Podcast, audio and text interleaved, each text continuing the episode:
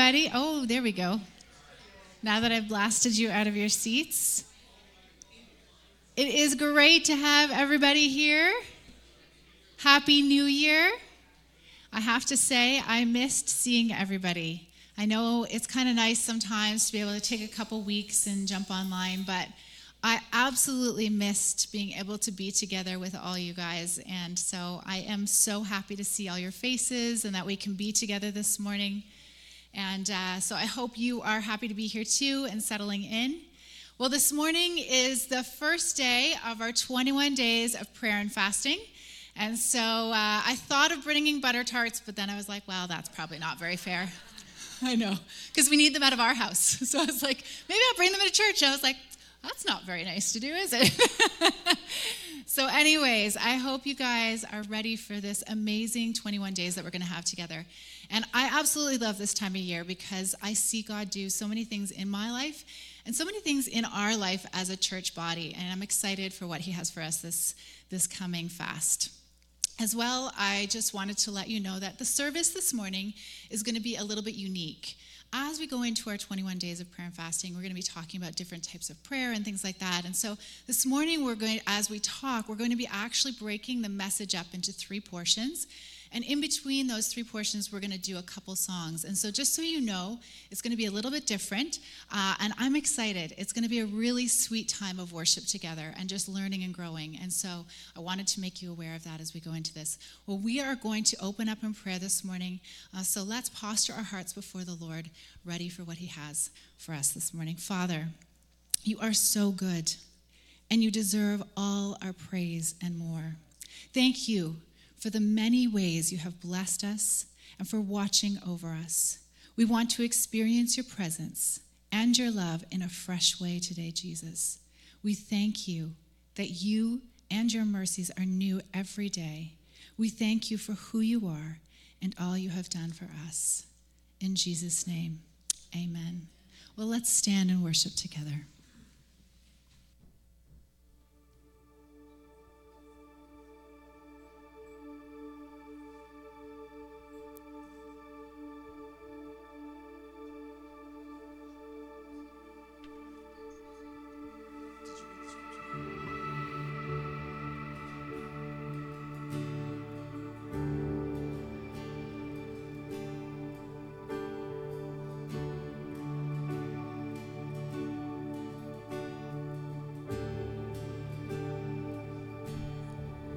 Christ is my firm foundation,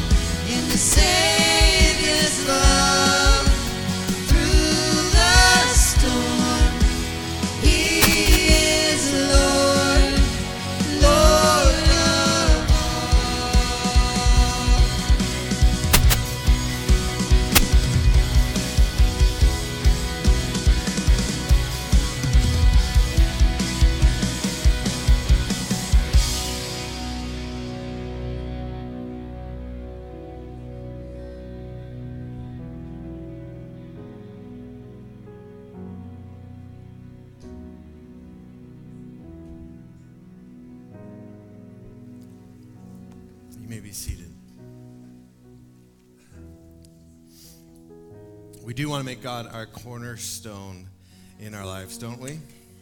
That everything that we build on in our lives is built on Him. Well, welcome back. Happy New Year. Has everybody uh, started their New Year's resolutions? Put up your hand if you've got a New Year's resolution. Yeah, not a lot, right? Not a lot. COVID kind of rested us up, didn't it? You, you get to the new year and you're like, it doesn't feel like I'm in a new year anymore. Kind of threw us all off. But every year in January, uh, as a church, if you're new to our church or if, if you haven't been around t- too long, we choose January to do something what we call as we fix our first. And what we mean by that, it's a term that we use often here. You'll, you'll, probably hear us use that fix our first or something along those lines. It's this it's just to ensure our top priority, right? That's what we're fixing our first. We're trying, making sure that we fix our first priority. And we fix our first by following Jesus afresh at the outset of every new year. And we do this by committing to uh, prayer and fasting as individuals and collectively.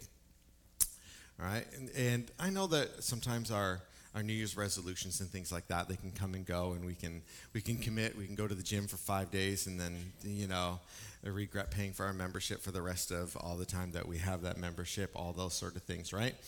And keep forgetting to cancel our membership and everything like that because we know we're not going to go back, all that sort of stuff. But when it comes to our prayer and fasting time, again, what it is, it's a focus on us going, again, this year, I want to make sure that what I build this year, what I'm focused on this year, is firmly set on Christ and Christ alone.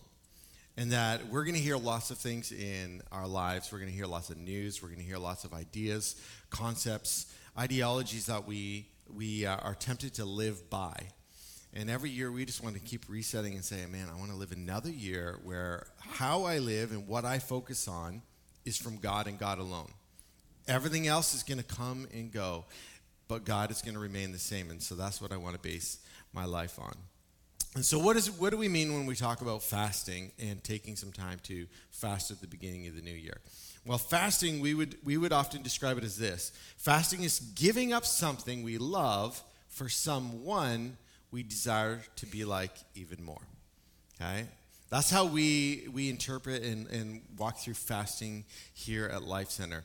Now, again, this is for someone that we desire to be like even more. So that kind of, you know, takes out all of our natural people and, and things like that. You can't you decide to fast because you want to become more like your hockey hero or anything like that. It's not going to work, right? This only really works when we're talking about our relationship with God, as far as honing in our focus on who God is in our lives and how we follow Him.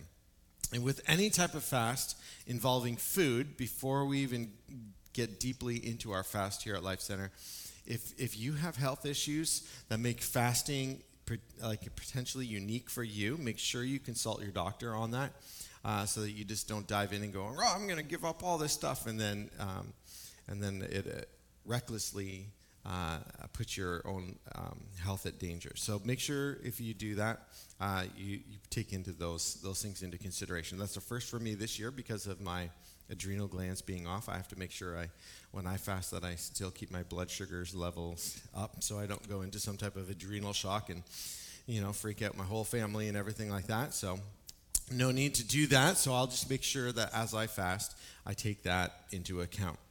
Because faith isn't being foolish, right, or reckless. Your body is the temple of the Holy Spirit, so we want to treat it well, right? We don't want to be reckless with it or harmful to it in order to uh, somehow think that we are following the ways of God. So, what are different types of fasts that we would we would potentially look at? Well, we call what we call a corporate fast is just joining with other followers of Jesus for a specific purpose. And so that's part of what we're doing as a congregation, as life centers, all together. We're saying we all want to follow Jesus and make sure that our firsts are fixed on Him, and that this year as a community, we're focused on what Jesus has for us, right? And that that's above and beyond. So that's what we're doing corporately. Uh, another type of fast is called the full fast, where you don't eat any food. I know that's that sounds pretty hard, right? And all you're doing is consuming liquids. Maybe you do some like some broths and things like that, but um, and you're doing that for a speci- specific period of time. Right? There's another fast that's called a partial fast, and where you fast all food for specific uh, times throughout the day. It's, it's often incorporated into different people's workout regimes and things like that, where they do intermittent fasting as far as part of their fitness routine. And part of that just comes from the idea of fasting. So you f- fast from like sunrise to sunset, which is a which is a very common thing. So through that time frame, you don't eat anything, and you just have small meals before and after.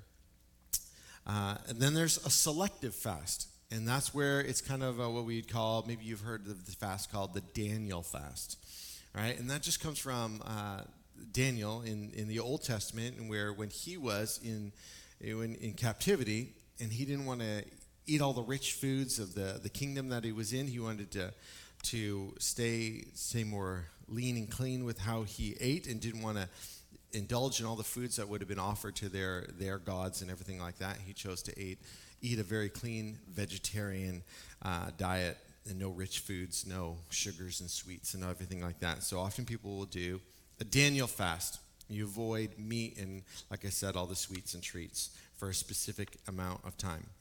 And during a Daniel fast, you would normally consume things like rice and, and beans, lentils, vegetables, fruits, and then again, like avoid the meats and stuff. And then something different that sometimes some people will often include in a fast, but technically, when we look at it, or at least when I look at it, I would say it's a little bit separate, is uh, more abstaining. And that would be things like sometimes people go like, oh, for my fast, I'm going to give up watching TV or something like that. And I would say technically that's not a fast because fasting usually is, is, is really about your food, right? And about, about your nutrition. Abstaining is in the same category as, as, as far as fasting goes, but it would be slightly different. And I encourage you to potentially try both or include both.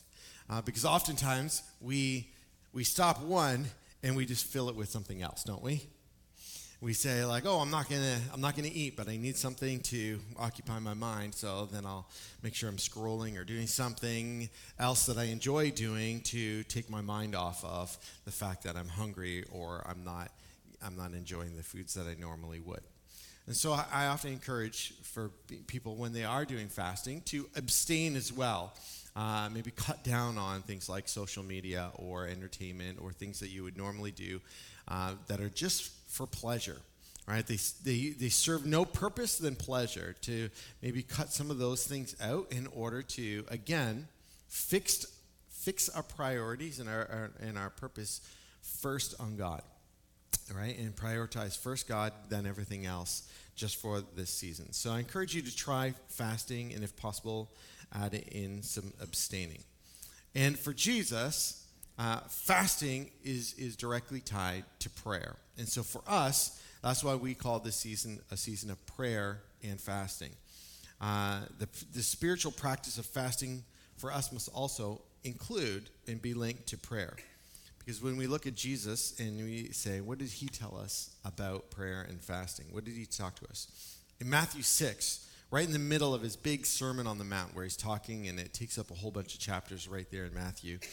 Uh, there's a connection that he makes between in the chapter between charity and prayer and fasting. He talks about all three, and he uses the same language to talk about them. How each one is to be done in humility, right? Each one is to be done in secrecy, right? Each one is supposed to be done in unnoticeable ways. And it echoes the prophet Isaiah in chapter 58 of his book, where he describes what a fast that is acceptable to God. A fast that God says is the required fast. Right? Jesus speaks of fasting like this. He says, "Whenever you fast, don't be gloomy like the hypocrites." Right? He doesn't want us to be like, oh, I'm on a fast. I'm so weak. Oh, it's so hard. And tell everybody that you're fasting. Oh, I can't do that because I'm fasting. And, and you're, you're, you're, t- you're making it like a good thing. Like, look at me. I'm so good. I'm being clean. And every, I'm setting myself right. And he's just like, don't even. Don't talk about it. Make sure you look like you would normally look. You know, if you're a little bit paler, you know, put on some makeup.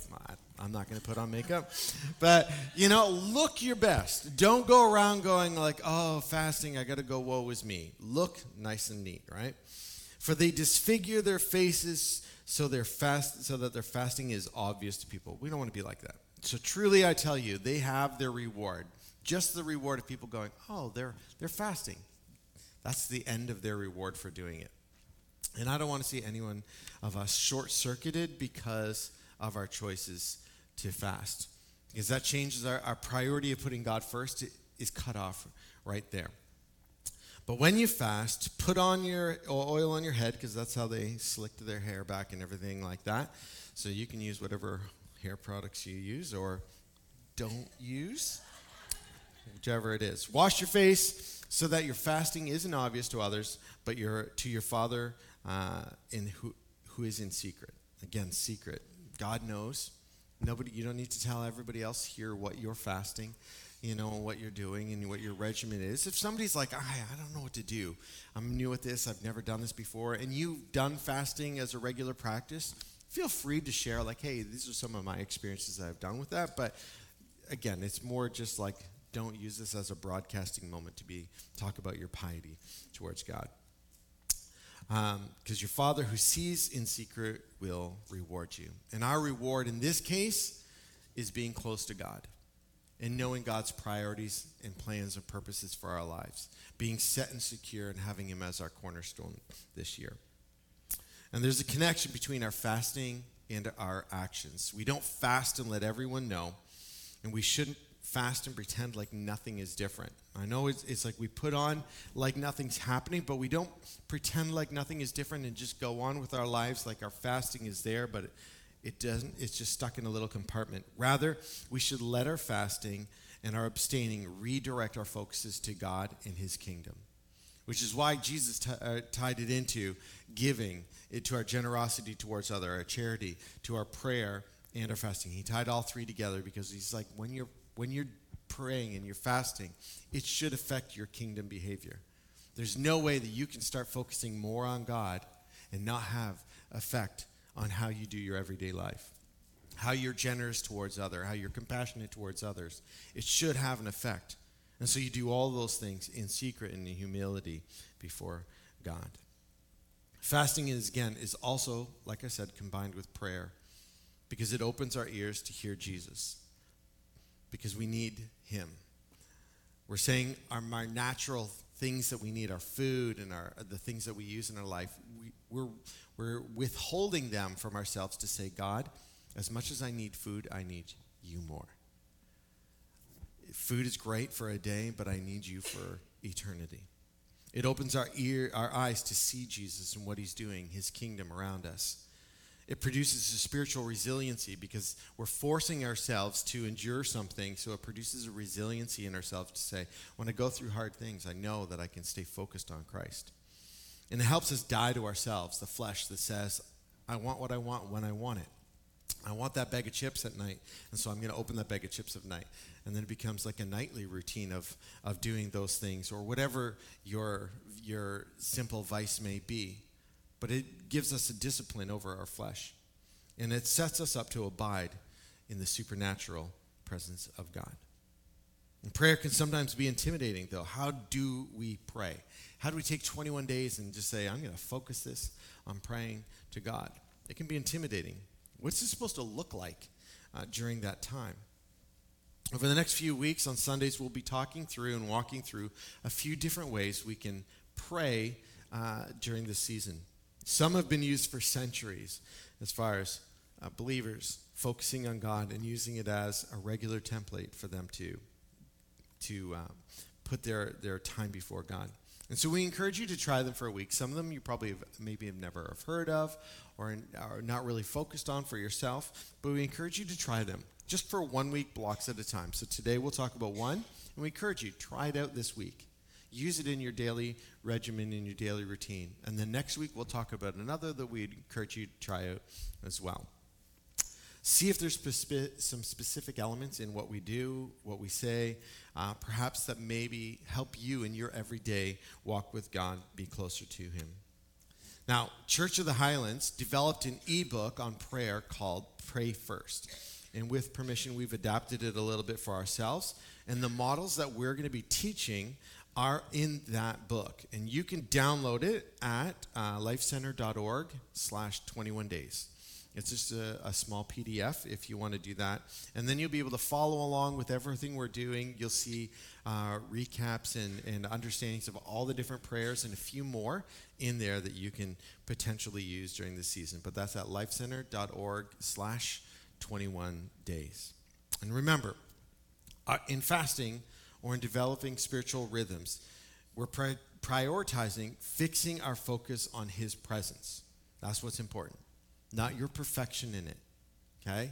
Not your perfection in it. You may be at work and somebody brings in Timbits and you walk by and you grab a Timbit and you put it in your mouth and before you know it, you're like, what am I doing? I'm on a fast. It doesn't mean your fast is broken and the whole time is wasted and useless. It's not about your perfection, it's about His presence. Okay? So just remember that as you go through the season, that we'll focus on His presence in our life, not our, pres- our perfection in executing. We're going to worship it again.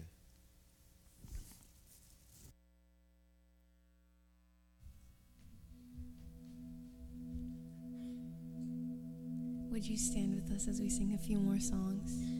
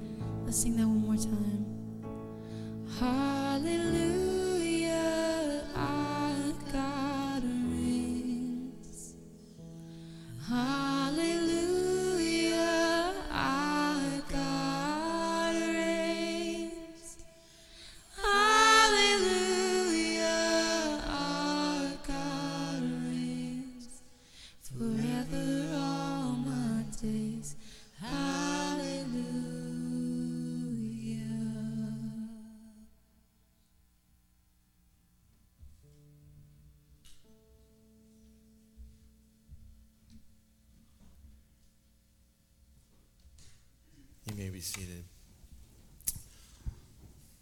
So, in our service now, we've kind of set our mood and our set of our attitude towards God that He reigns, that we're going to fix our priority on Him, fix our first on Him.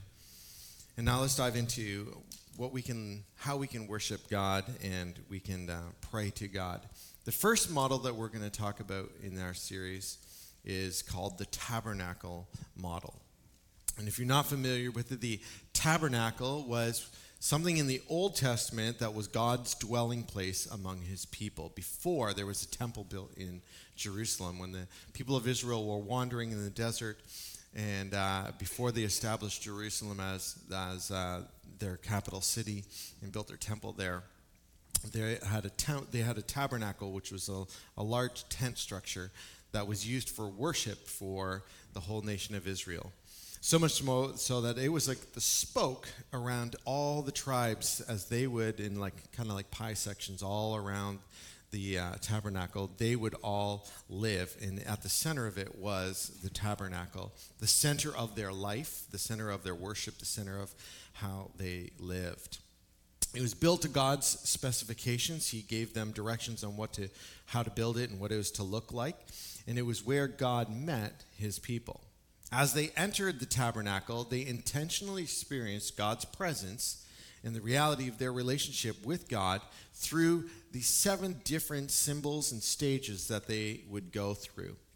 And today, we no, not, we no longer need a physical tabernacle to meet uh, God, but the same steps can help us connect t- with Him. And this prayer model guides you through each station of the tabernacle and uses the purpose of each station to guide your prayers and to guide your time with God. And it starts with the outer court. That was the first part, a big tent area all the way around what would, would be the inner, the inner court and the inner tent. And in that outer court, it is a place of thanksgiving and gratitude and of praise towards God, because that's where all the people in general would enter. In Psalms 100, verses 4 and 5 says, Enter his gates with thanksgiving and his courts with praise. Give thanks to him, bless his name. For the Lord is good, his steadfast love endures forever, and his faithfulness to all generations.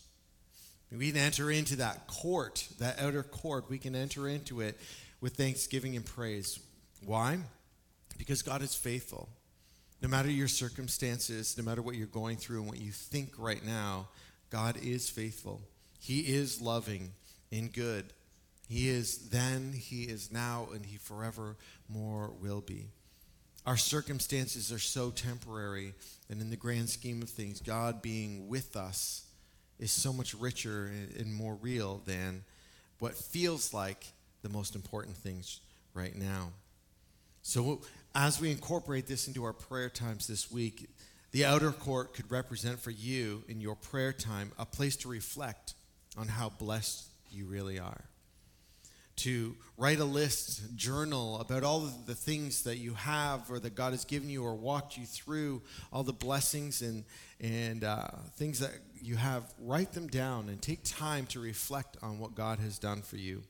Reflect on your gratitude towards God so that as you enter the gates, you can do so with thanksgiving. As you can enter into your time with God, you can really uh, thank Him and ha- have that attitude towards Him.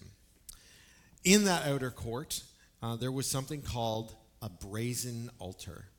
Okay? And that brazen altar in the Old Testament, that's where everyone in Israel had to come to present animal sacrifices to atone for their sins. And the reason why they brought an animal was because they, it represented the giving of life, the lifeblood that was in them that had to atone for the death penalty that sin puts on all of us. And on a regular basis, they would atone for their sin by giving of that lifeblood. And they used the animal to re- represent their own lifeblood because obviously you, you can't sacrifice yourself to atone for yourself and then keep living. And God had made a way through that uh, manner. But in the New Testament, Jesus becomes that final and complete atonement that's required for humanity's sin. Meaning, no longer do we have to keep going back and back and back to say, I need to atone for my sin because I'm not in good standing with you anymore. When we call on Jesus to be our atonement once and for all, he covers us by his grace. With sin, Jesus does two things. Because because God will never condone sin, He will never bless sin or accept sin. Because of that, there needs to be atonement. And what Jesus does is two things He forgives and He frees. He forgives our sin and He frees us from the debt and from the bondage of that sin. But God never forgets or overlooks unrepented sin in our lives, in our families, our churches, our cities, or nations. Those things are still there, and God sees them and knows them. He may forget and uh, forget our sins and forgive our sins as far as the east is from the west. But when we don't bring them to Him, they still stand before us. And so, what we need to do is what Matthew says, or in, in verse 3, verse, chapter 3, verse 8. He says, Bear fruit in keeping with repentance. What does that mean to bear fruit in keeping with repentance? It means that this, that as we confess, if there's no turning from our sin, no change in our behavior, there's no fruit in that repentance. To say, I, am sorry I did that, I'm so sorry I did that, but then not change your behavior means there's no fruit in saying, I, I repent or I, I, I confess of what I've done. There's no fruit the fruit of your repentance is a changed life in keeping with that repentance. Saying i once was walking this way i now longer i no longer will go that way i'm going this way. I once was treating people like this i no longer will treat people like that. I once was a liar i once was this i no longer will do that i will be a person of peace and love. You know it's changing your behavior it has to bear fruit. So, in your prayer first book, there are five benefits of the cross that you may wish to pray through that help you understand this. But so far, we've come through the outer gates and into that outer court. And we see the brazen altar there where sacrifices need to be made to atone for sin. And you can expect after that was something what's called the laver. And basically, that is a big bowl where they would be able to wash themselves and purify themselves after giving the sacrifice. Because after that sacrifice, you can imagine you needed to be made clean again. A reminder of how conviction and repentance and atonement they're costly and they're messy. How conviction and confession are critical to our lives with God. As one washes their hands in this, this bowl as so to con, so to confession from repentance to forgiveness it's this cleansing action for our souls. As they had made their atonement on the altar and then cleansed their hands after having to to, to kill the animal and, and, and let out its blood they then washed their hands to purify themselves from this. In checking our heart and our motives and surrendering our lives to jesus it's an important part of our daily prayer to take the step to confess your sin to God. Yes, when we give our lives to Christ and we say, God, I need, I need you, Jesus, to be my covering over my sin and my brokenness in my life. Yes, we do accept what God does for us, but there's also the confession of our sins just to name them and say, God, you know what I've done. You know this, and I need to repent from it. I need to confess my sin to you. And not just say, well, like you covered it on the cross way back when. I don't need to talk about it. You don't need to talk about it. We just pretend like it never happened. We can't do that. We need to continually confess our sins to Him. And sometimes we need to pray about whether we need to confess our sins to someone else. Maybe we've wronged somebody else and we need to make right with them. Or maybe we need to confess to somebody else in, in our faith community in order to see the freedom that we need. Right? Because then we, we know that somebody else uh, can hold us to account and keep us in the light and not let our sins stay in that darkness. Galatians 5 25 to 26 says, If we live by the Spirit, let us also keep in step with the Spirit. Let us not become conceited in provoking one another and envying one another. When we wash ourselves in that laver, when we make ourselves clean before Him, we live uh, with that fruit of repentance and we live in a way that is pure before Him. Following that laver, the next step would be to walk past the candlestick, or what's often called, you might know the name of a menorah. All right? And that piece was in uh, was also in the tabernacle, and it was a seven-branched golden candlestick or lampstand. In each of the little bowls, there would be oil in it with a, a wick that would be lit at all times every day. The priest would go in and light that make sure the candles were lit. And for us, that means that Jesus is the light of the world. That he is that light for us. That, that candlestick, that, that menorah represents for us a, the light that Jesus is for us. It also represents the Holy Spirit that is the fire of God in us. And it represents that God the Father is the Father of lights. In John 1, verse 5, it says, The light shines in the darkness, and the darkness has not overcome it. So in our prayer time, we focus on know that God is our light. As Jesus calls us to be his light amidst the world's darkness. Before the church's birth, there were 120 disciples in an upper room waiting for a promise from Jesus, for a light when the Holy Spirit filled all who were in that house, and the tongues of fire appeared, signifying that we can't do what God has called us to do without His supernatural power and leading. The 120 disciples, they didn't build the church on their own. They didn't just go, okay, we got this on our own. He showed us what to do. Now we can just do this in our own strength. They were specifically told to wait until they had the power of the Holy Spirit in them in order to do what God had called them to do. So, in your prayer time, invite the Holy Spirit to fill you afresh that, that day, each day, for what He has for you to do. After passing the menorah, there would be a table of showbread. And there would be 12 loaves of bread on the table in the tabernacle. And each bread represented one of the tribes of Israel, and there's obviously 12 tribes. And it showed the importance of God's word for us as our daily bread, as our sustenance in our daily lives. God is provider, He is our sustainer. Jesus told us that He was what? The bread of life for us, right? His word becomes a source of understanding to us when we eat His words. Jesus uh, having said that, he knew what we would need, right?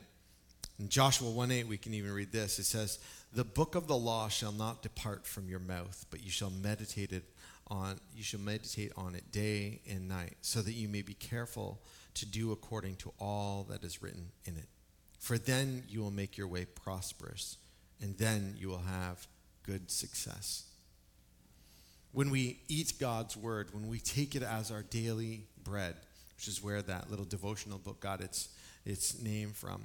We take it and we devour God's word for our living because, again, our spiritual life is so essential to us. So, what does that mean? In your prayer time, in your devotional time, make sure you're following a Bible reading plan or you have, you have a devotional that you're going through or that you're listening to God's word and you're allowing it to soak into your life. Maybe take off the, the, uh, the music playlist on Spotify or Apple Music or whatever you listen to and instead have scripture uh, audibly playing for you so you just hear God's word and it becomes that becomes what you're you're listening to and absorbing and eating each day. And as we say in the Lord's Prayer, right? Give us this day our daily bread. More than just physical bread, but that spiritual bread through God's word. Let's worship again uh, as we just reflect on God being our source.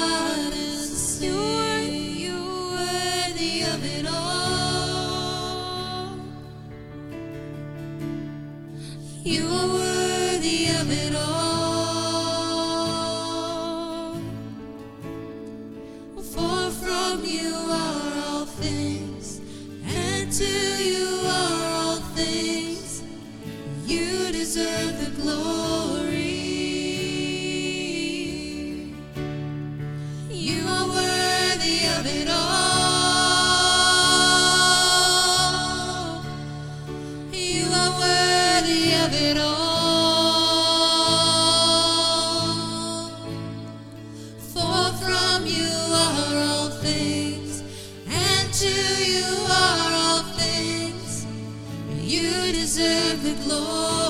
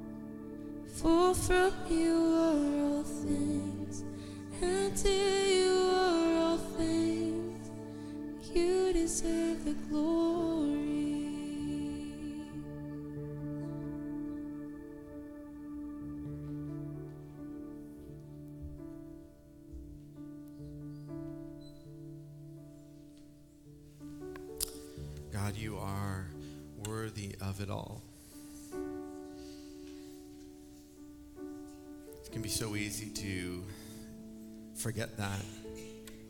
It can be so easy to have that crowded out that you are worthy of it all.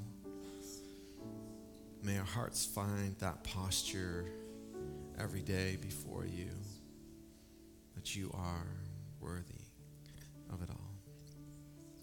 Amen. There's a line in that song that was repeated over and over again, and maybe you found that it like, wow, we're singing this line over and over and over and over again. And it gets a little too repetitive when we sang day and night, night and day, let incense arise. And I can feel like maybe in that song it's too repetitive. Now let me tell you this. That that next part of the tabernacle was this. It was the altar of incense.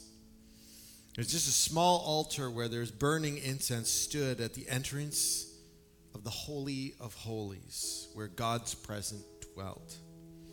And smoke of the incense would rise and dissipate. It was the symbol of the prayers of God's people rising up to God. And David would say this Let my prayer be counted as incense before you, and the lifting of my hands as the evening sacrifice. You know, John, in his revelation of heaven in the, in the book Revelation, he would speak of seeing angels holding golden bowls, and he would describe it and say, In them was incense rising, and it was the prayers of the people. What a beautiful thing to say that we see in a tabernacle the incense rising to God. And then in John's revelation of heaven, he sees incense rising, and it's the prayers of God's people. When we pray, it becomes an incense in God's presence, a beautiful incense before God, our worship to Him. Prayer becomes that. It's so beautiful. So as you pray, play a favorite worship song. Let your prayer become worship to God. Pray with God creatively. Allow it just to become a part of who you are. Or maybe you, you write out your prayers and you script them and you, you, you recite them before God. Maybe you, you imagine them rising up to God in heaven in those bowls of incense. And it fills you with the awe and wonder of how that can be, that our prayers can become incense in His presence. Day and night, night and day. Speaks again of something else we hear in Scripture, right? That we're supposed to what? Pray without ceasing. Day and night, night and day. Our heart should be in an attitude of communicating with God, of lifting our voice to God, bringing our every concern before God, great or small. Bring it to Him. And it goes as an incense to Him. It's a beautiful thing. It was the last thing before the Holy of Holies. There was an inner tent inside the bigger tent of the tabernacle structure. And God's presence dwelt within the Holy of Holies.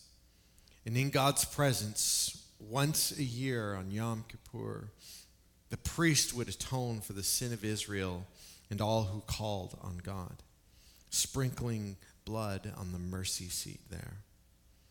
Jesus became that atoning for us, ripping the veil has separated God's holiness from us.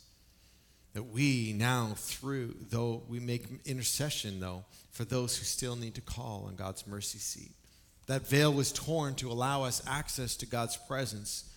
But there's so many that don't, do not have that access today because they do not call on God. They do not call on His mercy. And so we make intercession for them. Our prayers going before them become that intercession before them. Intercession is praying from what is to what could be if God moved. And those we are praying for receive God's presence in their life or particular area of their life. In God's presence, because you are the tabernacle, you are the dwelling place of God. His Holy Spirit is in you, His presence resides in you. Pray for your family, pray for the church, pray for our city, for our country, for relationships, for circumstances and situations, that God's presence would be made real in those places that your, your prayer would go up as incense before God, and in that moment, God's presence would become real in those places. So, again, the elements of our tabernacle prayer are this their thanksgiving, their conviction, their confession, right? their empowerment, their scripture and worship, and then their intercession. As we walk through the tabernacle and all of its elements, the outer courts, the brazen altar, the laver, the, the menorah, the candlestick, and then the bowl of incense and the Holy of Holies. It acts as a template of us approaching God and of worshiping God, of understanding our position with God, and then making intercession for those who have not yet walked into that relationship with Him. And it can be beautiful when we do so. We can be so grateful that Jesus has made a path for us to enter into God's presence so freely. But we can also remember that Jesus was the fulfillment of the law that we could never fulfill. The tabernacle worship is meaningful because it is how God had humanity approach him as broken and sinful people that we are. And Jesus becoming the ultimate sacrifice allows us entry. And we can still reflect and worship at each station as Jesus became the perfect, consummate covering in each area. He is our thanksgiving, He is our atonement, He is our washing, He is our light, He is our bread.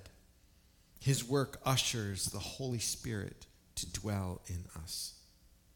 This week, because you are free in Christ, try adding this structure to your prayer life. And if you haven't yet accepted Jesus, it's as simple as that. Saying, Jesus, I know that I need you. I know that I am lost and broken without you. And I need you uh, to be my covering, my Savior. It's as simple as that. And then, like we talked about earlier, when we confess our sin, we want to bear fruit with repentance and go and walk in a different way than we were before. And if you've yet to choose that path, I encourage you to do so today. Next week, we're going to be looking at uh, using prayer, using scripture in our prayers. And today, we're going to finish our service here uh, with communion and then a song. So if you have not received your communion elements and you want to participate, you can just stick up your hand and maybe one of our ushers at the back will be able to find you and give you a communion element if you don't have one. But if you have one, you can pull out your communion element today. We're doing this at the end of our service today, understanding that as we approach in tabernacle prayer and worship, as we approach Him, we, we know where we stand with Him. We know that we know that God has covered us.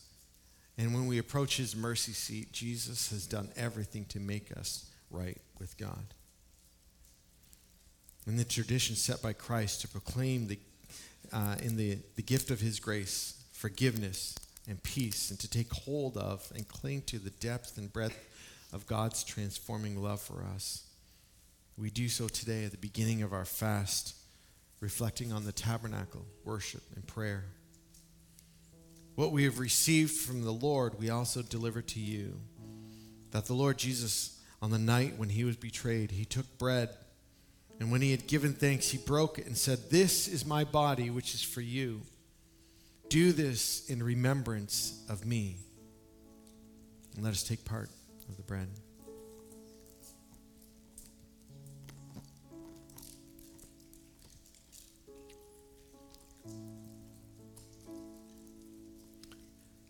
In the same way, he took the cup after supper, saying, This cup is a new covenant in my blood.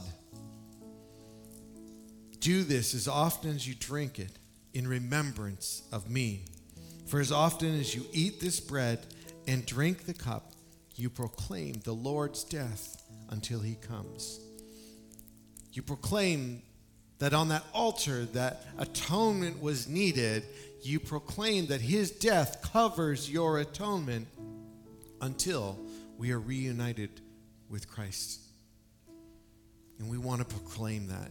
We want to proclaim that what Jesus has done for us covers our sin. We want to remember that and hold it close to our hearts so that we know that we don't live in our own strength but through Christ. Let us partake.